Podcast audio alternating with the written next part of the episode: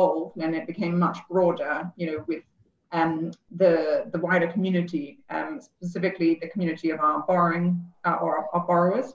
Um, and so there was a view, well, actually, you know, if there's events that we're hosting for our community, there's projects that you might be managing, and there's um, things that you're doing that are having a tangible impact to the bottom line, in addition to communications, then, um, you know, the role should, uh, the title should reflect that. So um, that was really the, you know, the, the rationale behind changing it. But I think, um, yeah, certainly for people who, I mean, I've seen growth, you know, head of growth and other similar titles yeah. in, in other fintechs. And I think it's to kind of demonstrate its growth to the community, its growth to the ecosystem, um, its partnerships, it's, it's very, very broad.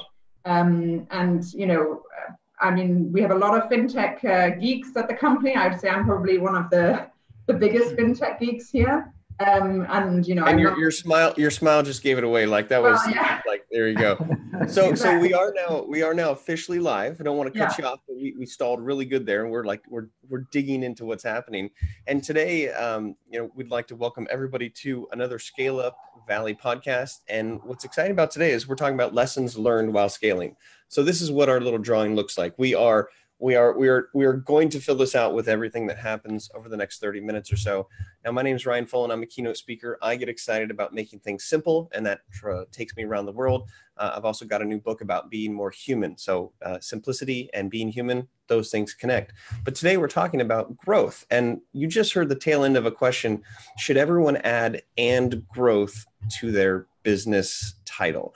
And Valentina, you are a perfect example of how that works. And we're going to dive into that.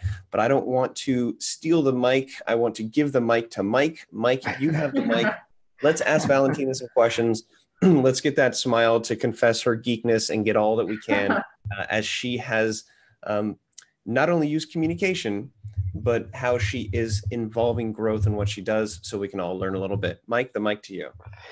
Thanks so much, Valentina, for joining uh, me and Ryan and the audience, of course, for to share your experience uh, in the fintech industry.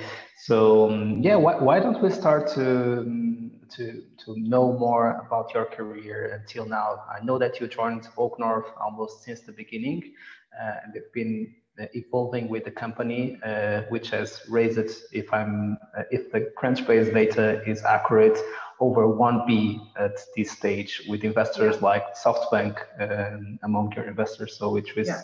quite impressive. So, but let, let's get to know more about yourself first before going to OakNorth. Yeah, sure. Um... Well, okay, so kind of going back to literally the very beginning. Um, so my mum is actually an entrepreneur. Um, she founded uh, her own business um, when she was about twenty-nine years old. Um, I'm, you know, had she had four kids. She was a single parent. Um, so she really, you know, had to have a lot of grit, a lot of determination. Was a real opportunist, and you know, she's still running her business today, um, twenty years later. So she's um, she's done a, or twenty-five years later. So she's done a phenomenal job. But I think. Um, that gave me from a very young age a real respect for entrepreneurs. And I think that's why when I began working with Rishi and Joel, I was so drawn to them, because they are, you know, fantastic examples of brilliant entrepreneurs. Um, they, they started their first business in their twenties, Copal Amba. And then over a period of twelve years, they scaled that to uh, three thousand people across twelve markets and sold it to Moody's Corporation in twenty fourteen. And about four years into that business, they had been looking for debt finance to grow, because they had reached, I guess, the, the scale-up phase. So you have businesses that are in the startup phase, um, and it can be, uh, you know, it can be a, really a challenge to get equity finance, because maybe you haven't proven your business model yet. But once you get into the scale-up phase, which is where I say you're, you know, you've proven your proposition, you might be profitable, or you're certainly very close to profitability. Then actually, you know, securing equity finance isn't really the challenge anymore. Lots of people want to throw money at you. Um, the challenge comes more actually if you say, I want to go for debt capital. Um, not because banks wouldn't be willing to lend to you, or peer-to-peer lenders wouldn't be willing to lend to you, but more because the process tends to be very, or traditionally bank lending tends to be a very painful process. And that was certainly the experience that Rishi and Joel had um, about four years into scaling their business. And they were looking for, for capital, and this was back in two thousand six. So before the days of peer-to-peer lending or crowdfunding, we didn't have the very broad um, uh, financing landscape that we have post-financial crisis. And, you know, the best offer they could get was from, from a U K high street bank was one hundred K, and only if it could be secured against Rishi's house. And they were sort of like, you know, I don't understand. Look at our cash flow. We're a profitable business. We've got an amazing client list. Surely there's something else you can do. Um, but there just wasn't. And then over the next twelve months, they went to the U S several times, and they ended up getting a ten million dollars dividend recap from uh, Citibank. And that essentially gave them the ability to scale the business without having to dilute, which is obviously, as an entrepreneur, something really, really important. Um, but that, you know, sorry for that digression, but it's just to explain about, you know, that's how the kind of the bank for entrepreneurs came to be, um, and the whole premise behind OakNorth wanting to help um, entrepreneurs and growth businesses scale and achieve their, their ambitions. So that was why from the very beginning, I think, being the daughter of an entrepreneur, I was very drawn to a company that was helping entrepreneurs, um, and that was providing them with the finance they needed to scale. So this is back in twenty fifteen, uh, the summer of twenty fifteen. So OakNorth uh, in the U K had just got its banking license um, in March, um, and wouldn't launch until September. And I was a consultant, and then I was seconded um, shortly after our launch, so around uh, November time. And then after a few months of being seconded, you know, it just became very clear from both sides that there wasn't only a need, but also very much a want, uh, you know, for me to join full time. And so, uh, you know, we had a conversation, and the next day I had a contract. So, um, you know, like everything at OakNorth, it tends to move very quickly. But I think, um, you know, obviously uh, that was very, very early days. You know, we, up until sort of September twenty fifteen, when we launched, through to, uh, well, before the Brexit vote uh, in June twenty sixteen, our loan book was ninety-eight million pounds. So, you know, less than one hundred million. Today, we've lent over three billion. Um, we have hundreds of customers, you know, businesses that you can see on the high street, businesses that you might eat at for lunch, or that you, a hotel you might stay in, you know, a nursery where you might put your kids, a private equity firm that you might have got investment from, um, and so on. Um, and then obviously on the other side of the business, to help fund our lending, we have, you know, forty thousand savings customers whose uh, deposits are helping us to, to fund our lending. Um, but also, you know, the model that we did was quite different in that, you know, what drives OakNorth's growth, what's enabled it to be so successful in the U K, was the machine learning technology that it's built on. So our, our platform, OakNorth Analytical Intelligence. And, you know, when I, when, when I was first working with Rishi and Joel, the plan was to use the technology to build a fantastic bank in the U K. And that if we could do that here in a highly competitive and highly regulated market, then rather than taking the approach that a lot of other fintechs do, which is let's try and get a banking license in multiple markets, actually let's license that technology to other banks in other countries so that they can replicate OakNorth's success with S M E lending in the U K in their own geographies. So in a similar way that you might see at the smaller end of the scale, where you have Ant Financial, Cabbage, you know, Funding Circle, Lending Club, iWalker, et cetera, they're focusing on loans on average of tens of thousands of pounds.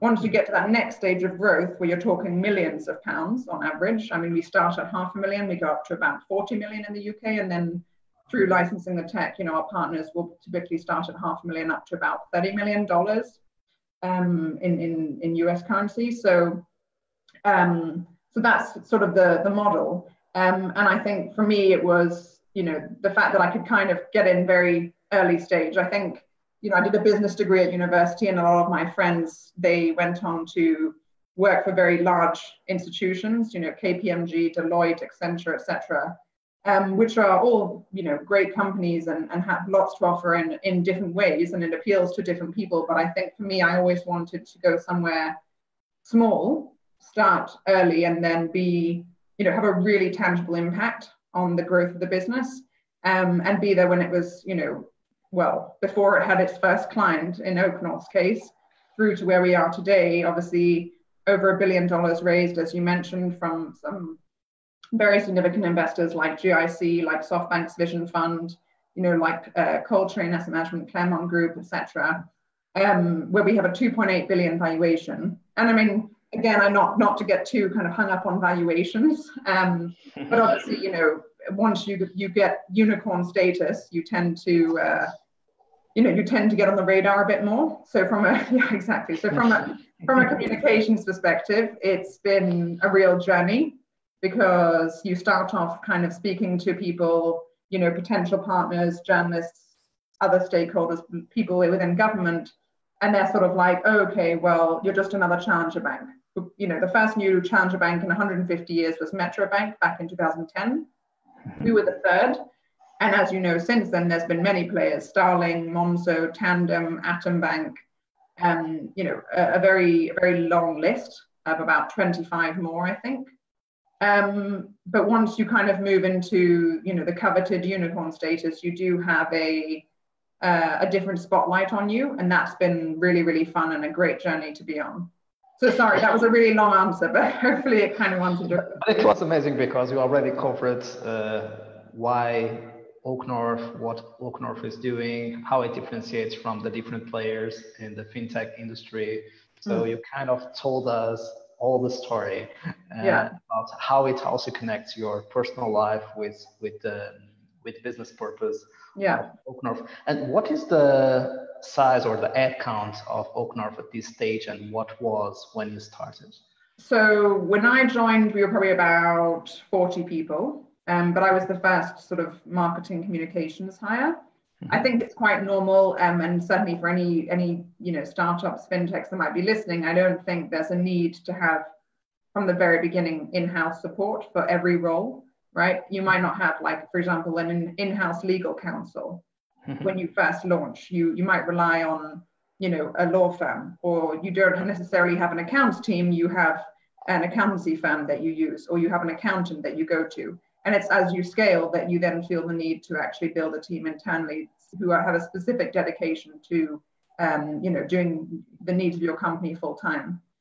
So um, I think you know that was, uh, you know, that was there was definitely um, a need to to kind of yeah have me on at that at that particular time. And I think um, you know now we're three hundred across the group, so we have three hundred people, which actually is pretty lean. Um, considering our, our size. Um, and that's really, as I said, across the group. So that includes, you know, OakNorth Bank in the U K. That includes um, OakNorth Analytical Intelligence, which has offices in New York, Singapore, Istanbul, Gurgaon, Bangalore, Shenzhen, and London. Um, here in London, oh, sorry, in the U K, we're also expanding our lending team.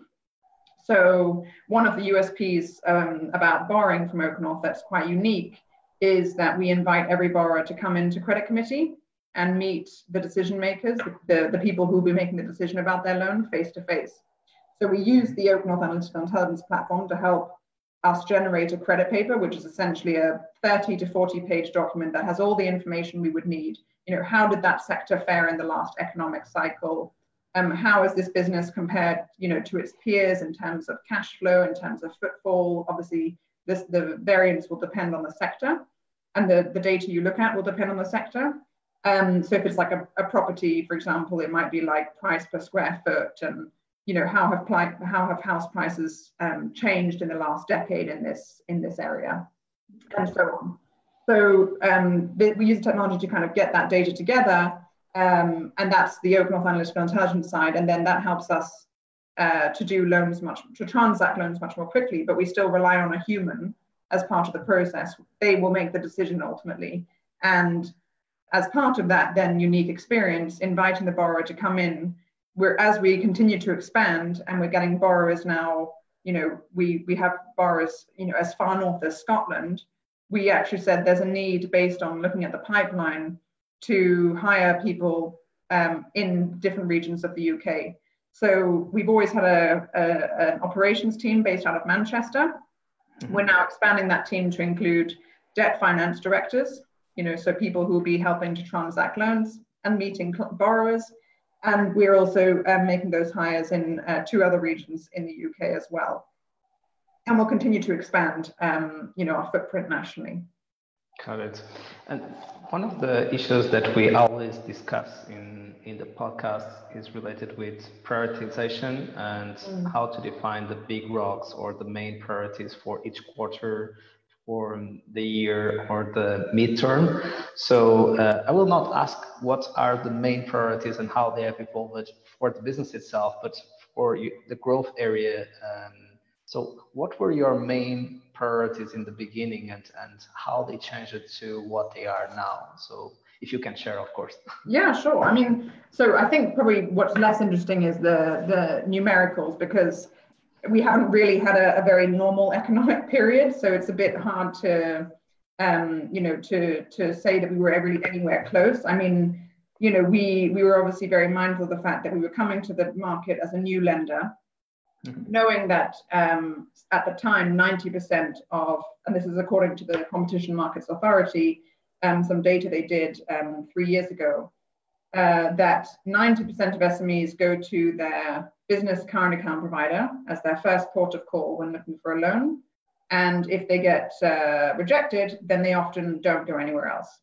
They just say, oh, I'm going to put my growth plans on hold, or, you know, I'm going to maybe go and find an equity provider, but that will mean I have to dilute and I'll lose, you know, a, more control of my business, whatever it might be. They'll, they'll find another option, or they'll just, you know, decide not to pursue the growth plan. You know, if they're owning a restaurant, they'll just say, well, you know, we can't get a new site yet. Or they'll say, rather than getting two or three new sites, we'll just get one, because we can only afford one based on our own um, cash flow. So there's certain things like that. So we we were, you know, anticipating that it would be um, a real challenge, and it has been, but I think our expectations have, um, you know, have been much, we're, we're probably, our expectations were much lower than what the reality has been. Um, because, as I mentioned, you know, we launched in September twenty fifteen, uh, and then through to June twenty sixteen, our loan book grew to ninety-eight million pounds. Um, by the end of that year, it had tripled to three hundred million pounds. And that wasn't because, you know, we were suddenly lending to a bunch of businesses, you know, that we wouldn't have lent to before, or that we were taking, you know, more risk. It was actually that as a result of the Brexit vote, larger lenders, and actually indeed smaller lenders, I mean Virgin Money as an example, um, before before the acquisition discussions, you know, said they were putting S M E lending on hold, and many of the larger banks um, retrenched from the market. They just sort of said, oh, you know, we have to deal with passport, and we have to deal with potentially relocating thousands of staff. S M E lending is just not a priority right now, um, or they're they're looking at other, you know, parts of their um, balance sheet where they perhaps perceive a bigger threat. So, for example, um, on the transactional or current account side, you know, very easy to switch your current account, takes seven days. Um, there's lots of players in the space now, lots of fintechs, Monzo, Revolut, Starling, and they're losing customers to these providers. So they're saying we need to invest in improving our current account offering so that we can compete with these guys. And S M E lending just sort of falls at the wayside. Um, and so that has enabled us to, you know, achieve even more than what we had set, which was already pretty ambitious goals. Um, so from a growth perspective, I think, you know, as I said, my role sort of changed over time. Initially, I was hired as a head of P R and marketing. And then over time, through events that we hosted, through events that we spoke at, through different projects that I was helping to manage, there was a view that actually P R and marketing seemed a bit uh, narrow and didn't make the connection between, you know, the comms and the growth very clear. Um, and so then uh, that was why over time my, my role sort of evolved, and therefore so did my, my job title. Um, but I think, you know, we, you know, as a business, obviously, as I said, when we first started, what, where my focus was, was on, you know, establishing ourselves as a really good lender in the U K, demonstrating how we were different. So speed being key. We use technology to do loans in a fraction of the time that it takes larger banks, weeks rather than months. Transparency. So we give every borrower the chance to come in and meet credit committee and discuss their borrowing needs directly with the decision makers. Flexibility. So rather than, and I going back to what I said in the very beginning, Rishi and Joel were told when they were looking for a loan, you know, for their first business, we'll only lend to you if you have a property to secure against. Well, it's a very archaic view. A lot of businesses, a lot of business owners don't have a property, but they have other assets in their business. Stock, debtors, plant and machinery, intellectual property. They might have alternative assets like art. One of our clients is an art gallery down on Bond Street, and we have security against four of the paintings in the art gallery. Now, that's very different. Structuring a loan that's very bespoke and very customized to a business is something that you can find, but not typically at the mid-market level, because banks aren't willing to take the time to properly understand and properly underwrite your business when they're getting a one percent arrangement fee and it's a three or four million pound loan. They've got bigger fish to fry. They've got billion pound or hundreds of millions of pounds of loans to do. So that yours just goes to the bottom of the pile. And as a result, it takes several months to, to get a loan, even if it's a no, to get an answer. And that's, that's where you see the opportunity. Yeah, so that's exactly. So that's where we, you know, we saw a really great opportunity in that sort of mid-market range through those three U S Ps. And then one that kind of came about, which we, we hadn't really gone to market selling, was that we're entrepreneurial. The fact that we're founded by two entrepreneurs and not two bankers makes us, you know, means that we're having a conversation in a much more real and honest way, because we're talking to other entrepreneurs. It's entrepreneur to entrepreneur rather than entrepreneur to banker. And so it makes those conversations a lot more fun, but it's also, you know, it makes those conversations, I think, a lot more productive.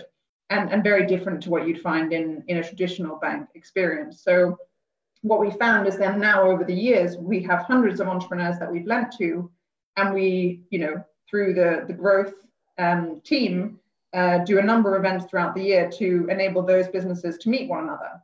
So we might host events specifically for entrepreneurs in the restaurant and leisure sector, or for entrepreneurs in wet-led businesses like bars, where they don't sell food, you know, so how can you take advantage of specific trading hours? You look at businesses like Notes Coffee.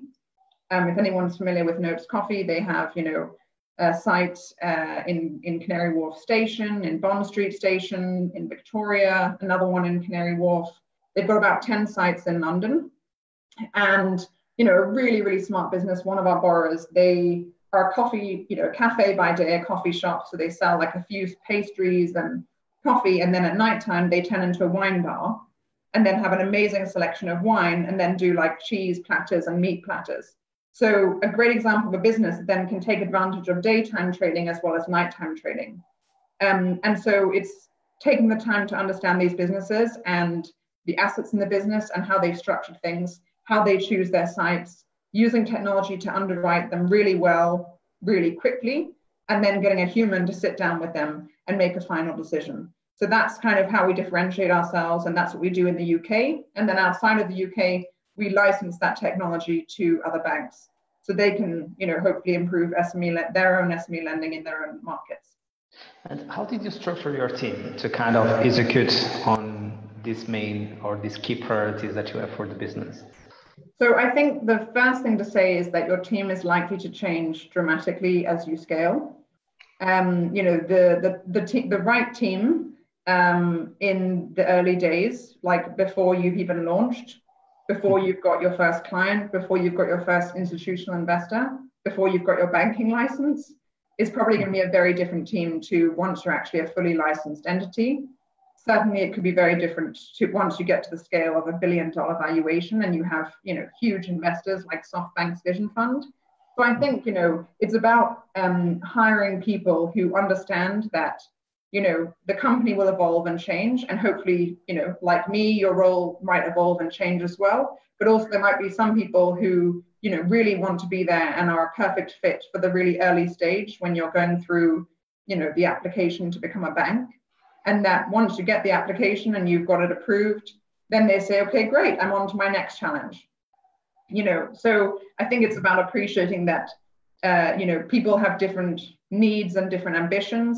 And you have to, you know, hire, you can't be wedded to the same people. And I think, you know, certainly we've seen a few other fintechs who've had some challenges because they, you know, perhaps haven't uh, evolved the team, you know, as quickly as they should. They haven't made certain hires because they've just been growing so quickly. They didn't really realize that they needed to hire certain people um, or grow certain teams. Um, you know, and there's been some headlines, obviously, recently with a couple of fintechs who, who've had that experience. Absolutely. So, and, and how do you how do you keep your team aligned and, and focus it on on those key priorities? So, how do you have so, weekly meetings, monthly meetings, or how it works?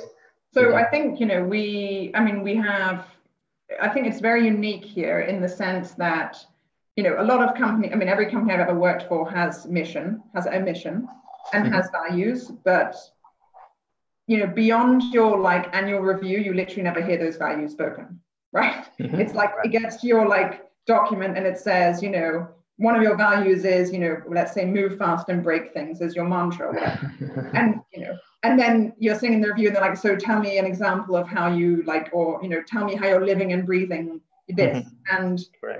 and then the rest of the year, you just don't hear about it.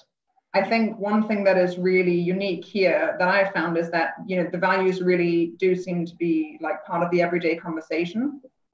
Um, and, uh, Yeah, and I think that's that's that's quite a key part of it.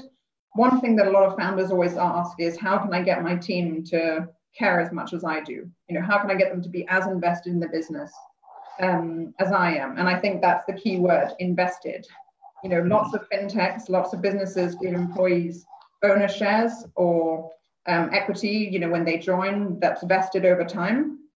Mm-hmm. That's fine. Do that. We do that.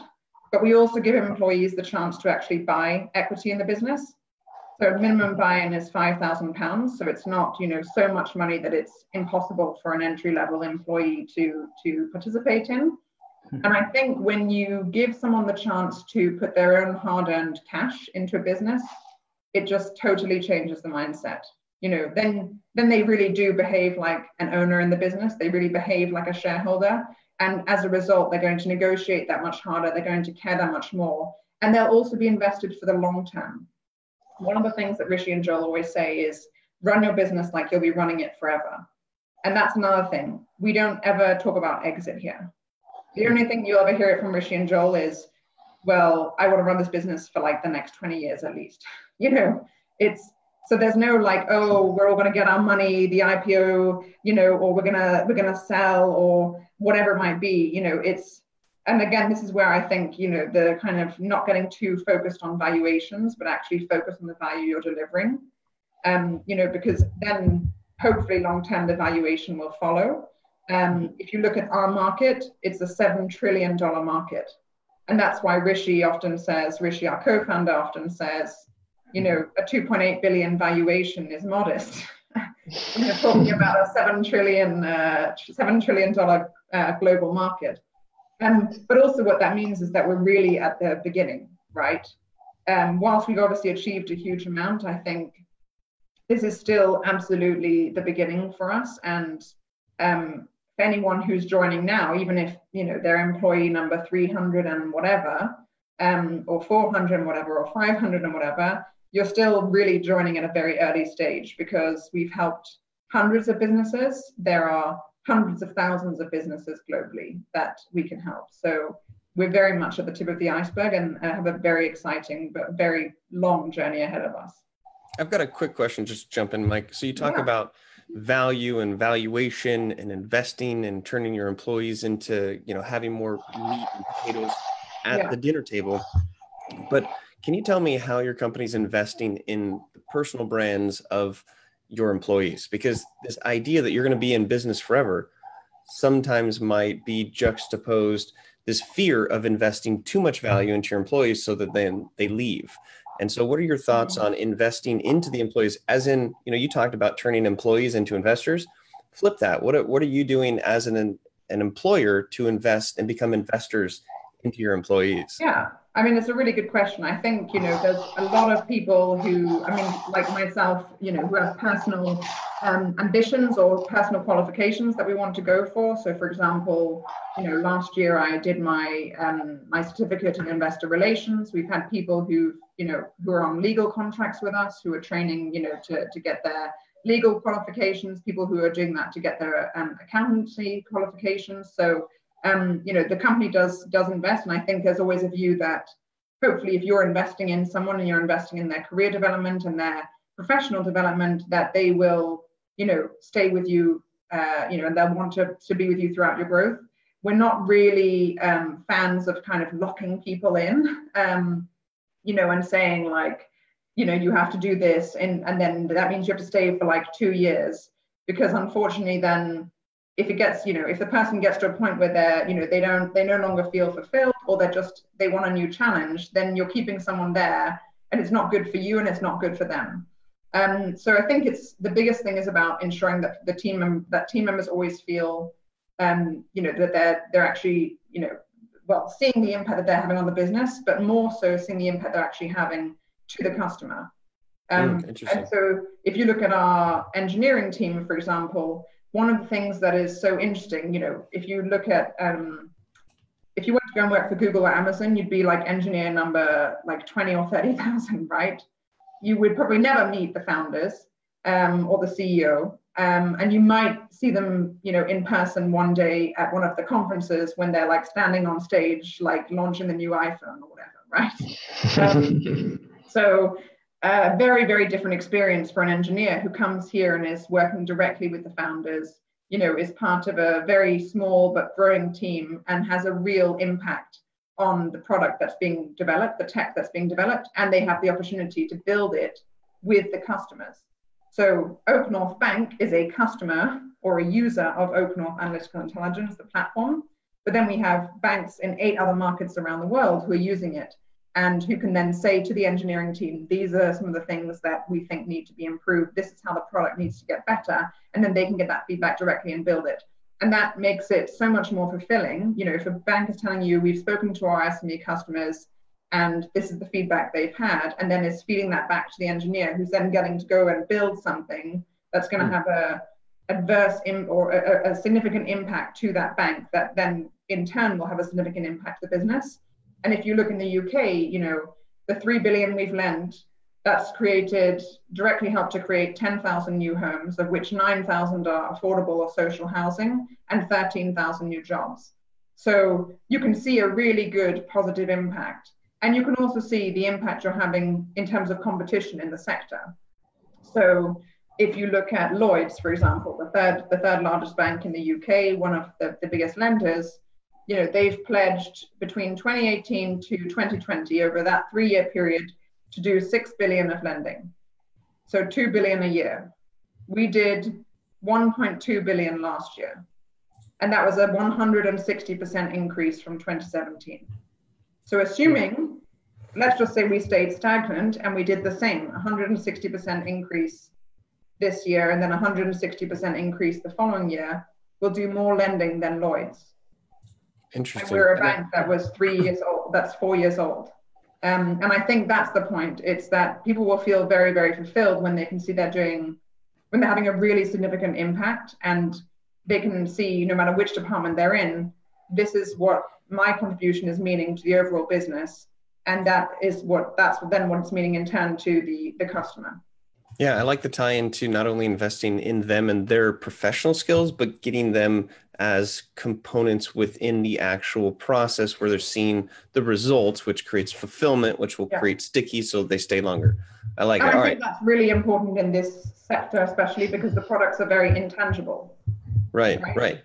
Um, it's not like, oh, I know I'm having a, like if you're an engineer who helped build the iPhone, well, sure, because everyone's walking around with them in their hands, billions right. of people. Um, but when you're talking about fintech, it's different, um, you know, because the product often isn't isn't tangible. It's something that you can't really see or touch. It's just something that everyone has or that they're connected to. Absolutely.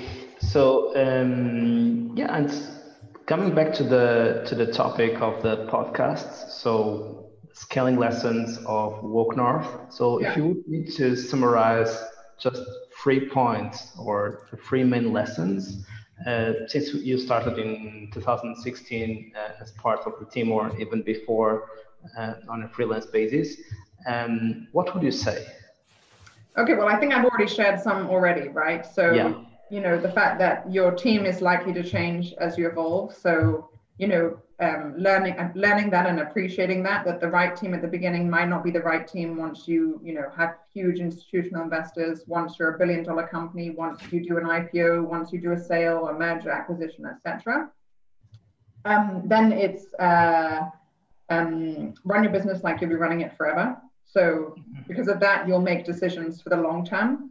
and you won't have, you know, short-term thinking. You mentioned earlier about, you know, kind of quarterly cycles, quarterly targets. This is something that is unfortunately comes, you know, from the U S, because you have quarterly um, reporting if you're a public company, and they sort of say that this encourages short-termism, and there's a big debate around that. But, you know, the idea that then, you know, you might have a, a C E O who's hired, and they know they're going to be like, you know, on average, like three or four years at the company, then unfortunately they're not necessarily thinking um, for the long term. So thinking for the long term, because then you always make the right decisions um, for your business and for your customers and your, your team. Um, third one, make your, your employees owners. You know, if you want them to behave like owners, if you want them to care as much as you do, then give them the opportunity to do that. Um, and uh, and I think that's that's really important, and not just in the way that you give them bonus shares that vest over time. You know, I think there was this, um, you know, the Silicon Valley T V show, and they talked about this joke of rest and vest, where you end up getting people who just literally come to a company and then like wait out their six years for their shares, and they're like, great, I'm off. You know, again, that's the wrong mindset. I think it's, you know, if you're going to do that, great. But I think giving employees the chance to actually buy equity as well is, is really key. And then a couple more learnings. So, um, you know, making sure that you choose, you know, the right investors. And I know that's easier said than done, but I think it's something that's so important to Rishi and Joel, because, you know, between them, they still own more in the company than any other uh, of our investors, than any of our investors, sorry. So, you know, as entrepreneurs, and this goes back to their first business about wanting to get debt finance rather than equity finance, um, you know, it's about being owners in your business. And what you don't want to do is get to three or four years in and you have like three percent of your company. I mean, sure, three percent of a two point eight billion dollar company isn't bad, but then you're not really the owner of the company. You're not really running the company. And you've not even run the company for half a decade. So I think, you know, it's about finding investors who will continue to, you know, who believe in you as, as founders, who appreciate that, you know, business models will evolve and change, um, who will, you know, who will continue to invest as the company scales.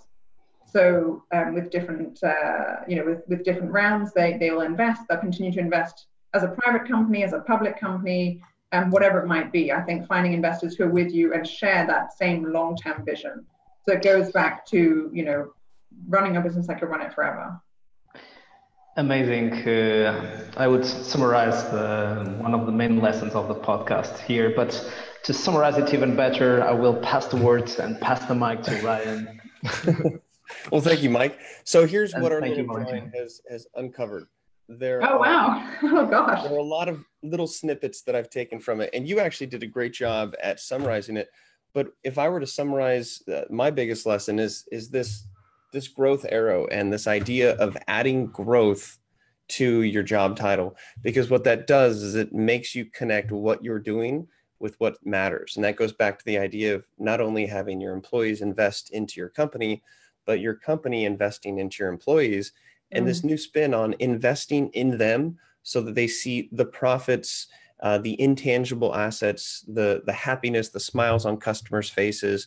Because yeah. if we just look at profitability and growth as just strictly numbers, you're missing the human element. And you said it a few times, and I just want to recap. It's amazing to have technology, especially if it can help you scale and grow with artificial intelligence, but you have a person, a human behind it. So I think this yeah. mix of using technology, but taking a step back and making sure that you have human eyes on it is something that really is sustainable growth. So you're not just sort of getting out, uh, out into the danger territory. So there you go. Uh, I am now a blankety blank blank and growth. So uh, Mike, you are a blankety blank and growth. And the idea is just to find what is actually growing and not yeah. forget to look back and see how it's blooming. So this has been a lot of fun. I challenge people to continue the conversation with you. Um, are you okay if I tell people to find you, follow you online? Yeah, yeah. I mean, um, I'm on all the, the usual places, you know, um, Twitter at Val Christensen, LinkedIn. Um, obviously, if you want to find out more about either company, oak north dot com um, or the tech platform, oak north dot A I. Excellent. And I have a feeling there are a lot more lessons to learn from scaling. And that's the thing. Scaling creates scabs, and scabs create scars, and scars is what actually makes us who we are. So yeah. Thanks for sharing some of the insights of what's happened. Mike, thanks again for pulling all this together. And if you want to find more of these podcasts, go to scale up valley dot com, where they are all there for you. Leave a review, like it, share it. This information will only grow if you share it. So there you go. All right. It was great to meet you. And